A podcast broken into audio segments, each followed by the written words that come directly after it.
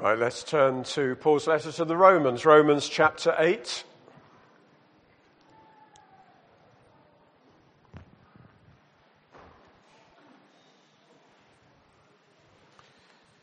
Romans chapter 8, and I'm going to read from verse 26. In the same way, the Spirit helps us in our weakness. We do not know what we ought to pray for, but the Spirit Himself intercedes for us with groans that words cannot express. And he who searches our hearts knows the mind of the Spirit because the Spirit intercedes for the saints in accordance with God's will.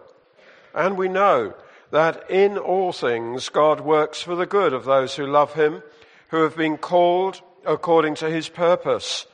For those God foreknew, he also predestined to be conformed to the likeness of his Son, that he might be the firstborn among many brothers.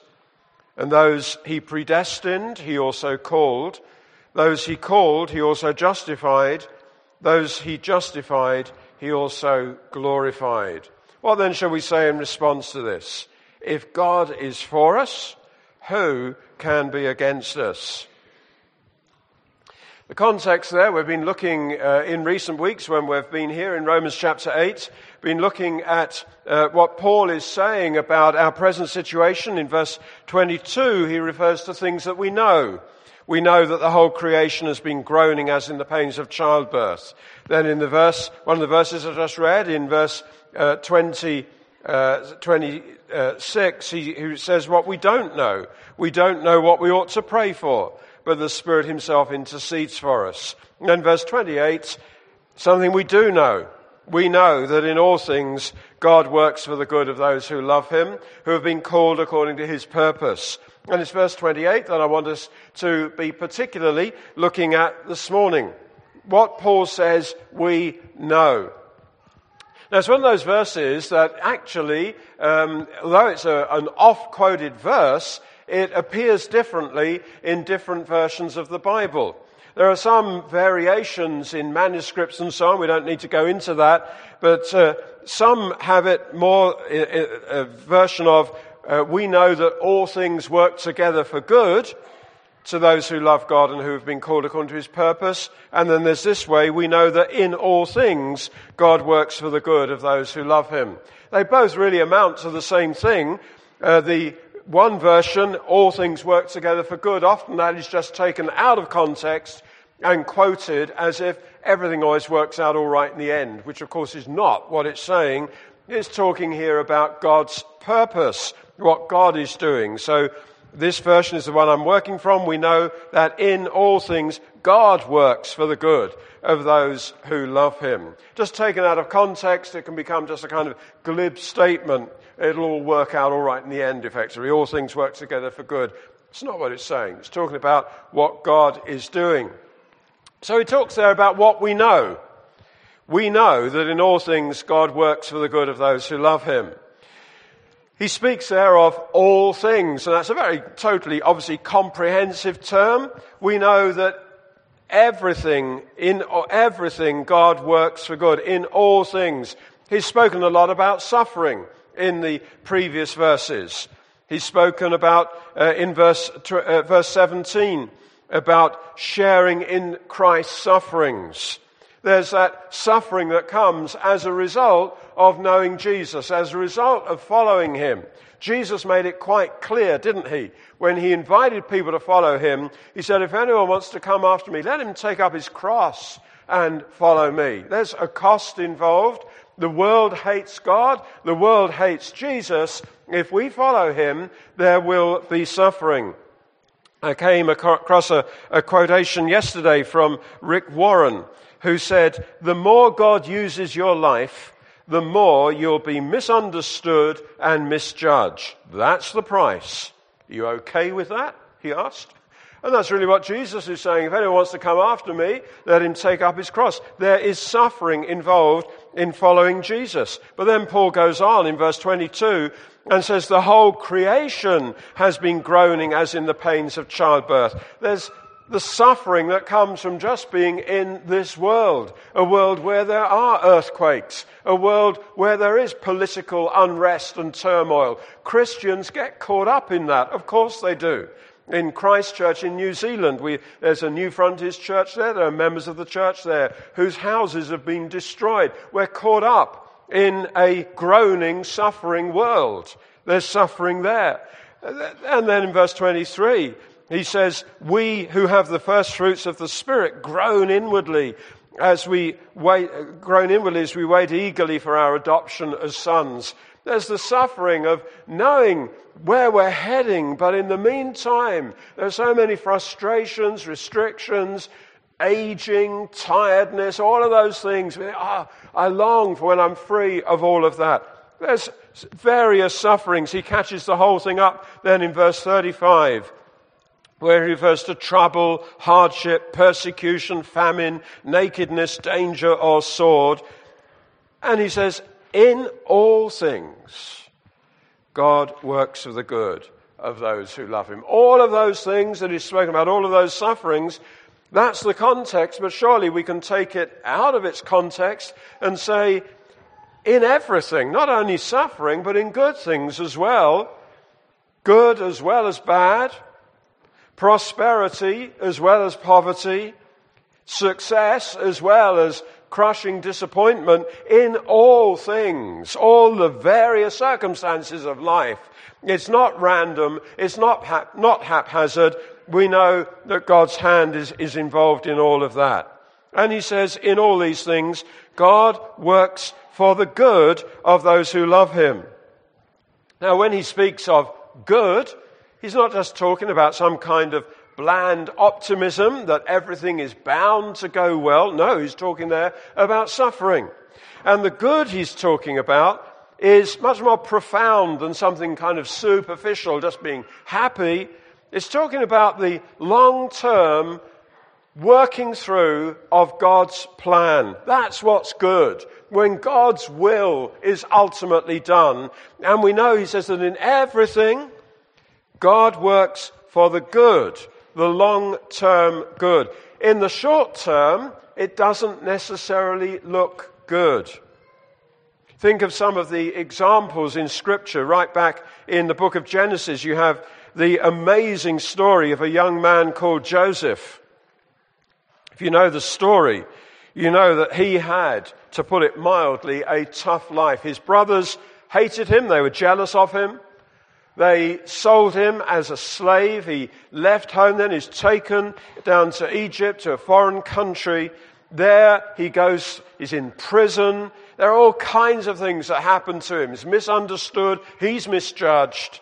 But when it's all over, he says in Genesis chapter 50, when he meets up with those brothers who initially had hated him and sold him as a slave, he says, Genesis 50:20, you intended to harm me, but God intended it for good to accomplish what is now being done, the saving of many lives. Look at his story and all the way through, say, that doesn't look good. But he said, no, God intended it for good. Ultimately, God's plan works through, even though it looks so terrible every step of the way. God intended it for good. And then a verse that is often quoted, but I'm not sure that people always think of the context in which these words are said in Jeremiah 29. Jeremiah 29 uh, and verse 11. Jeremiah 29 and verse 11.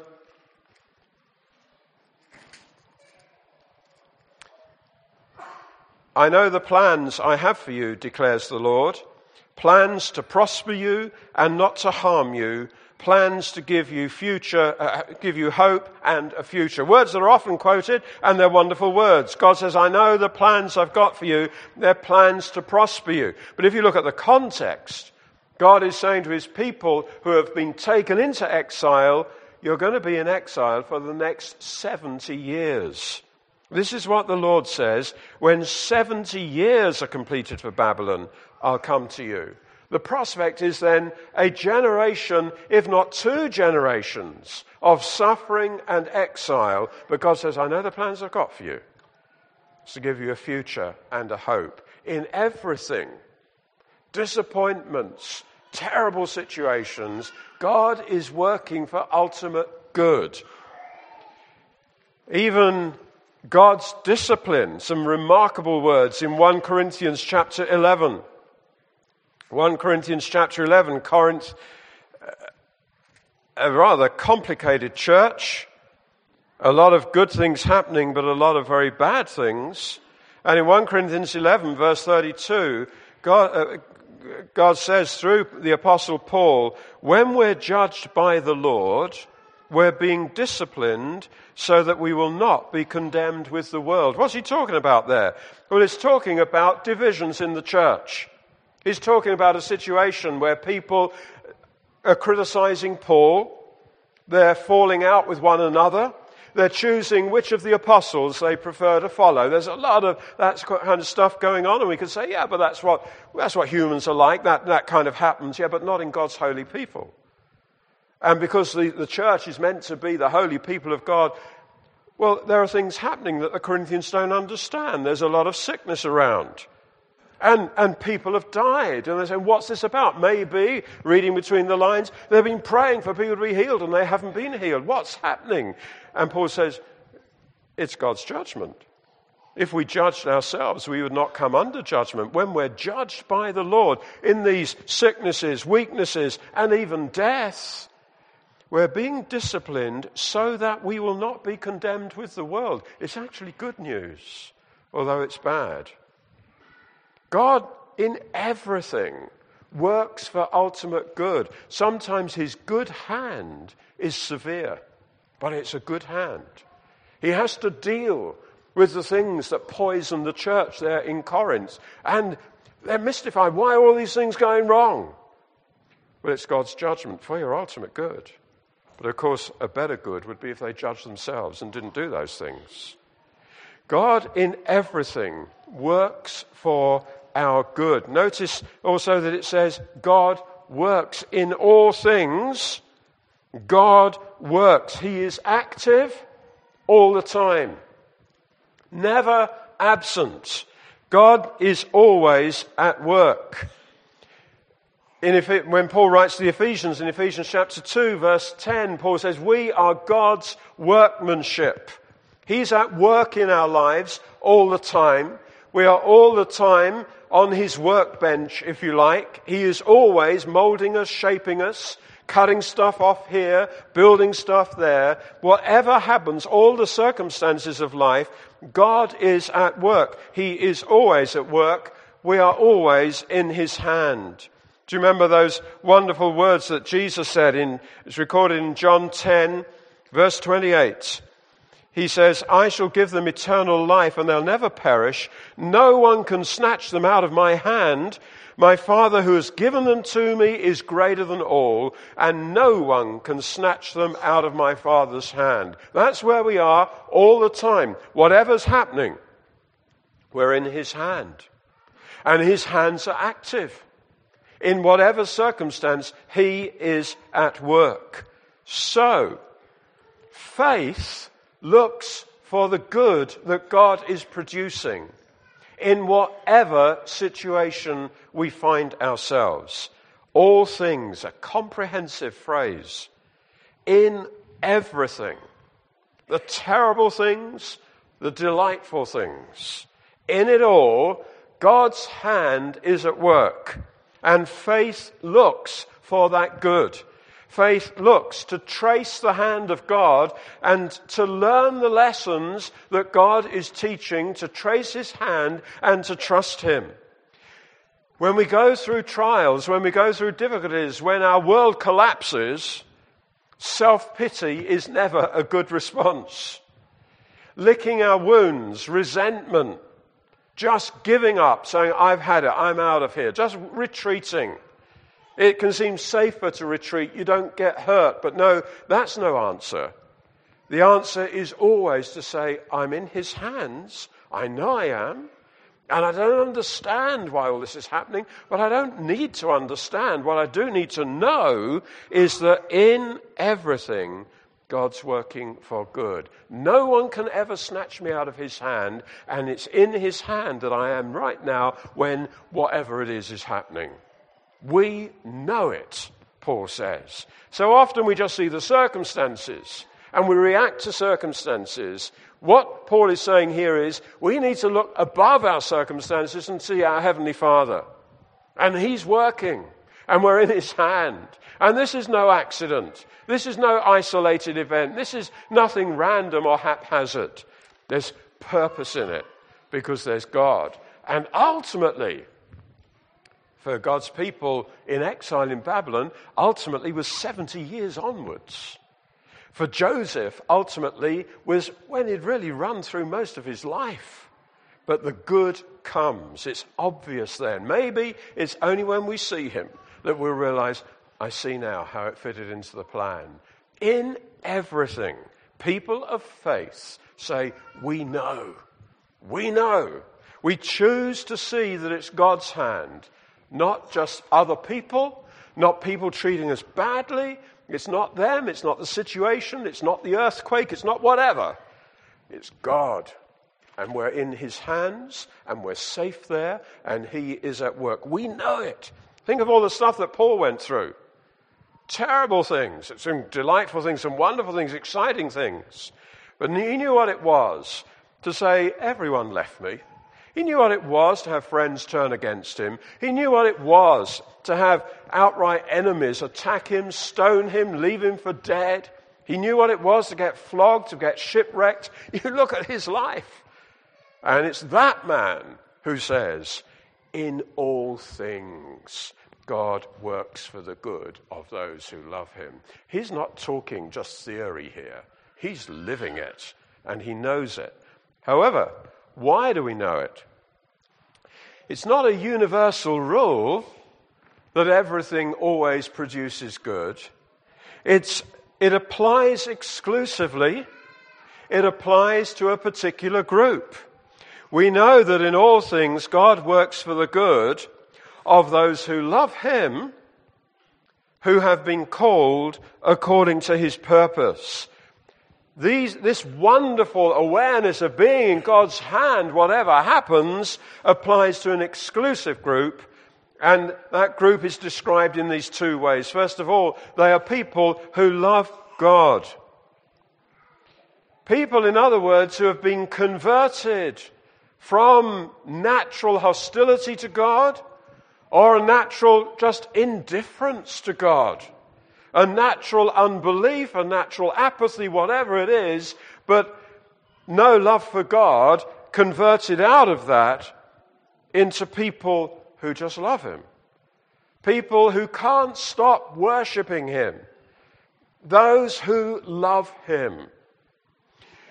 It's one of these things, isn't it, that when we talk about loving God, expressing emotion to God, it can sometimes, by some people, be seen as maybe a bit kind of, well, you've got to be in touch with your feminine side.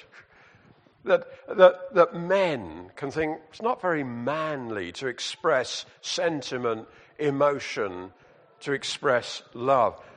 Paul the Apostle is saying this. Those who love him Paul is a man's man. You think of all the stuff he went through. Or think of another man's man. The other apostle, Peter, fisherman, a guy who, who knew what it was to, uh, to face difficulties, and knew what it was uh, to, to cope with the elements when he's fishing and so on. He's, he's a, a tough guy. And he says in 1 Peter chapter 1 and verse 8, talking about Jesus Christ, he says, though you have not seen him, of course for Peter he had, but he says, you, you haven't seen him, you love him. Even though you don't see him now, you believe in him and are filled with an inexpressible and glorious joy. Here's Peter, the fisherman, the rough guy, working man, who says, We just love him. Why? Well, because in his great mercy, he has given us new birth into a living hope. That's why we just love him. these promises about everything working together for good applies to a specific group, those who love God, who just love Him. And if you love Him, you express it. If you love Him, it shapes your life, it motivates your life. Who, people who love Him, and secondly, those who are called according to His purpose. That's why we have this certainty. Because we love Him, and so we trace His hand in whatever happens. And we know there's a purpose involved. And how do we know there's a purpose involved? Because He called us. So let's unpack that. Think about God's purpose. The more I've thought about that, I thought, wow, really, that deserves a whole message all on its own. But time's against us, so I'm going to deal with it here. God's wonderful purpose, which is all inclusive. It's from the start of our well, from conception or before conception right through to the end. God's purpose spans all of our life from start to finish. Nothing overlooked. God has a purpose. God has always been a God of purpose. He never does anything random. God, presumably, I guess uniquely, never has to say, No, I wonder why I did that. He never starts on something and gets distracted and thinks, oh, wait a minute, I was doing that. He's got purpose in everything. Everything is done according to his plan. And everything, and this is again unique, everything he plans inevitably succeeds. God never fails in anything. God is never thwarted in anything. How do I know that? Well, I know it because the Bible says it in Isaiah chapter 14. Isaiah chapter 14 and verse 24. God says, Surely the Lord Almighty has sworn, surely as I have planned, so it will be, and as I have purposed, so it will stand. it's pretty strong stuff. The Lord Almighty, that's how he's described, has sworn, surely, as I have planned, so it will be. As I've purposed, so it will stand. And it goes on, verse 27 For the Lord Almighty has purposed, and who can thwart him? His hand is stretched out. Who can turn it back? That's God. when he plans something, he achieves it. When his hand is stretched out to do something, no one can thwart his purpose and no one can turn his hand back. He never changes his mind. He is never frustrated. He is never up against a stronger power. He is never up against superior wisdom. Everything he plans inevitably succeeds. That is our God. Paul, writing to the Ephesians in Ephesians chapter 1, makes this very deceptively simple statement about God. Ephesians 1 verse 11, in him we were also chosen, having been predestined according to the plan of him who works out everything in conformity with the purpose of his will. He always succeeds in his purposes. He, he works out everything exactly as He wanted it to be. That's God.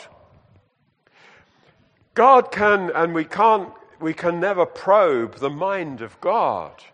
But God can surely look at His creation and grieve over things that are going wrong, grieve over people who are resisting Him, grieve over the consequences of human sin, and see the folly of humanity. He can see what people are doing with the wonderful world He made, how they're polluting it, defiling it, destroying it. Surely He doesn't look at that with pleasure. However, His will isn't being frustrated. His plans are not being defeated because he always knew about human sin and from before the creation of the world planned the remedy. Before the creation of the world, appointed his son to be the savior, and history is unfolding according to his plan. According to his plan. And history will unfold to the fulfillment of the plan. He works out everything in conformity with the purpose of his will. And Paul here is talking about us being involved in that purpose. And how did we get involved in it? God called us. Those who have been called according to his purpose. Our ability to love God is because He called us. He called us out of where we were, indifferent to God or hostile to God, wherever we were. He, the reason we know Him now, the reason we love Him, is that He called us. It's surely like the, the thing that happened, the wonderful story in John chapter 11, when Jesus' good friend got two sisters and a brother, Mary, Martha, and Lazarus. His good friend Lazarus was ill and died. Jesus arrives after Lazarus has died, and he comes to where he's buried. He looked up and said, Father, I thank you that you've heard me. I knew that you always hear me, but I said this for the benefit of the people standing here, that they may believe that you sent me. When he had said this, Jesus called in a loud voice, Lazarus, come out. The dead man came out, his hands and feet wrapped with strips of linen and a cloth around his face. I don't know whether that would be more scary or wonderful, or both in equal measure, to see this dead man come out, all bound up in white cloth. Presumably he had to hop out, I don't know. But Jesus just said, Lazarus, come out. And he comes. Jesus called him. He's dead. He can't respond. Jesus didn't perform any ritual. He simply called. And the dead come. When you were saved, if you have been saved, when you were born again, you can think of the circumstances, you can think of who spoke to you. And so we heard Sam's testimony of how he was saved. And he says it was that evening, he remembers when it was, when he became a Christian. Why did he become a Christian? Actually, because a name was called from heaven Sam. And he responded. Responded. Your name. If you are born again, your name was called. And you were immune to God, incapable of responding, bound up in all kinds of things. It was impossible for you to ever know God, and your name was summoned from heaven. And you came. You came. Called according to his purpose.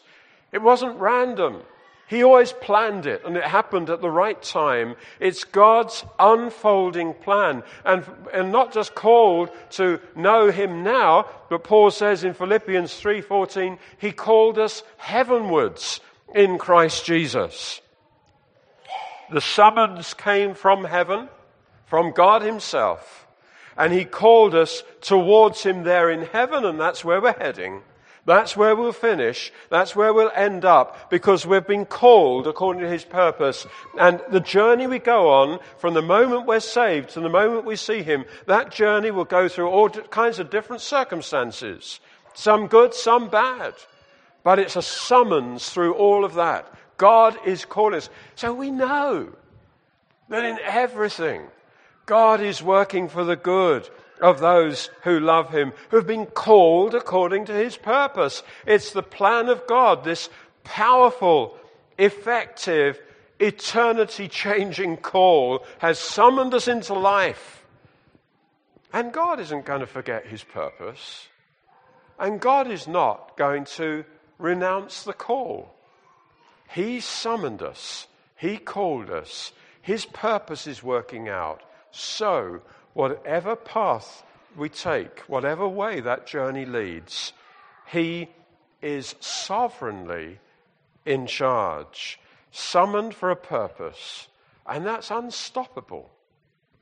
It's unchangeable. And He is shaping us for when we're going to see Him. Some will arrive there through martyrdom. Some will arrive through intense suffering, having known disappointment and thwarted plans all through their life, but they've triumphed and they've said, along with Job, even if he kills me, I'll trust him. And they'll get there with great glory great glory because of all they went through. Some will arrive there having had an easy life, maybe even being prosperous as far as this world regards prosperity, but they've used their prosperity for Him. They've never been proud, they've trusted God. And whatever path we go, married, single, having known an easy life or known a lot of disappointment, having never really suffered or had great tragedies, whatever the route, He has the right to choose the route we take. And He has summoned us through life to be with Him forever. And we know that. We know that in all things God works for the good of those who love Him. So, the unexpected happens. Suddenly, things that we thought were secure and safe are shown to be insecure and far from safe. And we think, what's going on? We think, ha ha, God's at work. It's God at work. Now I want to learn from Him. He has chosen to put me back in the center of His workbench and He's now doing something. What are you doing, Father? I'm going to trust you through this. I'm going to walk with you through this. Walking with God through life is what we've been called to, and we will do it because we know. We know He is sovereign. His purpose succeeds, and He called us into Him. So we trust His infinitely superior wisdom. We trust His covenant love. His, the, the Bible refers to unfailing love or steadfast love. It's a, a love that can't be shaken off. I sometimes think of it as stubborn love. God refuses to not love us. He is determined to love us. And we trust that covenant love. We trust His great wisdom. We trust His presence with us through life or death. When we're believing Him for something, and He appears to have even promised us that, and it doesn't happen, think, Father, you have the right to lead me up the garden path. You have the right to apparently deceive me. I trust you. I trust you. I don't understand. I thought you said this, and it didn't work out. But I know you. I know that in all things God works for the good of those who love him. We so easily get diverted into self pity. We get diverted into say, Well, I'll never believe God for anything again. No, that's not the right response. Though he slay me, I'll trust him because of who he is. His wisdom is far greater. Sometimes when I'm praying, I think of all back through now quite a long life. I think back of the, the paths that I wanted to take. And I'd prayed about it and I was sure that's the path that God is leading. And it's a dead end. And it never happened. And you think, why? I think of all the disappointments. And I look back and say, Father, I am so, so grateful you didn't let me go that way. I'm so grateful that opportunity didn't open up. I'm so, opportunity, uh, so, so grateful that that relationship came to nothing and I married this lady. so grateful for the heartbreaks that led, you know, it's God. It's God all the way through. The career I wanted, what I thought I was heading for. No, it's God who says, no, you're going this way. And then when everything blows up in your face, you think, ah, oh, this, isn't, this is never going to work. Hey, it's God refining. So easy to get proud about things. No, He deals with it. It's God. And you can look back and say, I am so grateful. Can you say that? Are you saying it? Are you thanking God for every pain, every disaster, every disappointment, every frustration? The prophecies that have been spoken over you and they've never been fulfilled. Why? It's God. You're not in the hands of people who are letting you down. You're in the hands of a God who will never let you down. You're in, no one can snatch you out of his hand. That's where you are. So you thank him. You trust him. And you say, We know that in all things God works for the good of those who love him. Lord, I love you. And I know I'm here because you called me out of darkness into your wonderful light. You called me out of death into life. You called me out of an empty way of life into you, oh God. You called me according to your purpose. So we know we're safe. We know we could not be in better hands. And he'll never drop us. And no one will ever snatch us out of his hand. Life is unpredictable. Change can come unexpectedly, suddenly. Again, mindful of the, the situation in New Zealand where the ground shakes, where buildings collapse, and Christians are involved in that. I think life is unpredictable. Financial collapse, saving for a rainy day, saving in a pension plan, and then you see financial collapse. Huh. Yeah. A relationship that doesn't work through, it, whatever, change can come suddenly. Life is unpredictable, but God is constant. His love never changes. And our need then is not to try and guarantee the future, not to even try to know the future. Our great need is to know Him to be confident of it. So we can say with Paul, we know. We know that whatever happens, nothing can ever separate us from the love of God that is in Christ Jesus our Lord. We need to know God. His call is our confidence. Our response to that call, say, Lord, we love you. We love you. Whatever you do, we love you. And we trust you. And we're going to trace your hand, your hand. We're not going to get resentful about people or situations. Lord, we trust you. We're going to trace your hand and worship you for what you're doing in our lives. God loves you. That's why you're here. Maybe you're not yet a Christian. Maybe you've not yet been born again. And maybe you're here today because He called you. You thought it was your decision to come. But actually, there's a decision in heaven, and He called you, and He's speaking to you, and He's showing you things because He wants to call you into His kingdom to know Him forever. It's a wonderful call. It's a call that changes everything. It's a call that takes us on a path that inevitably leads to heaven, where all of God's plans inevitably succeed. There is no better place to be and to be in the hand of God. Let's pray.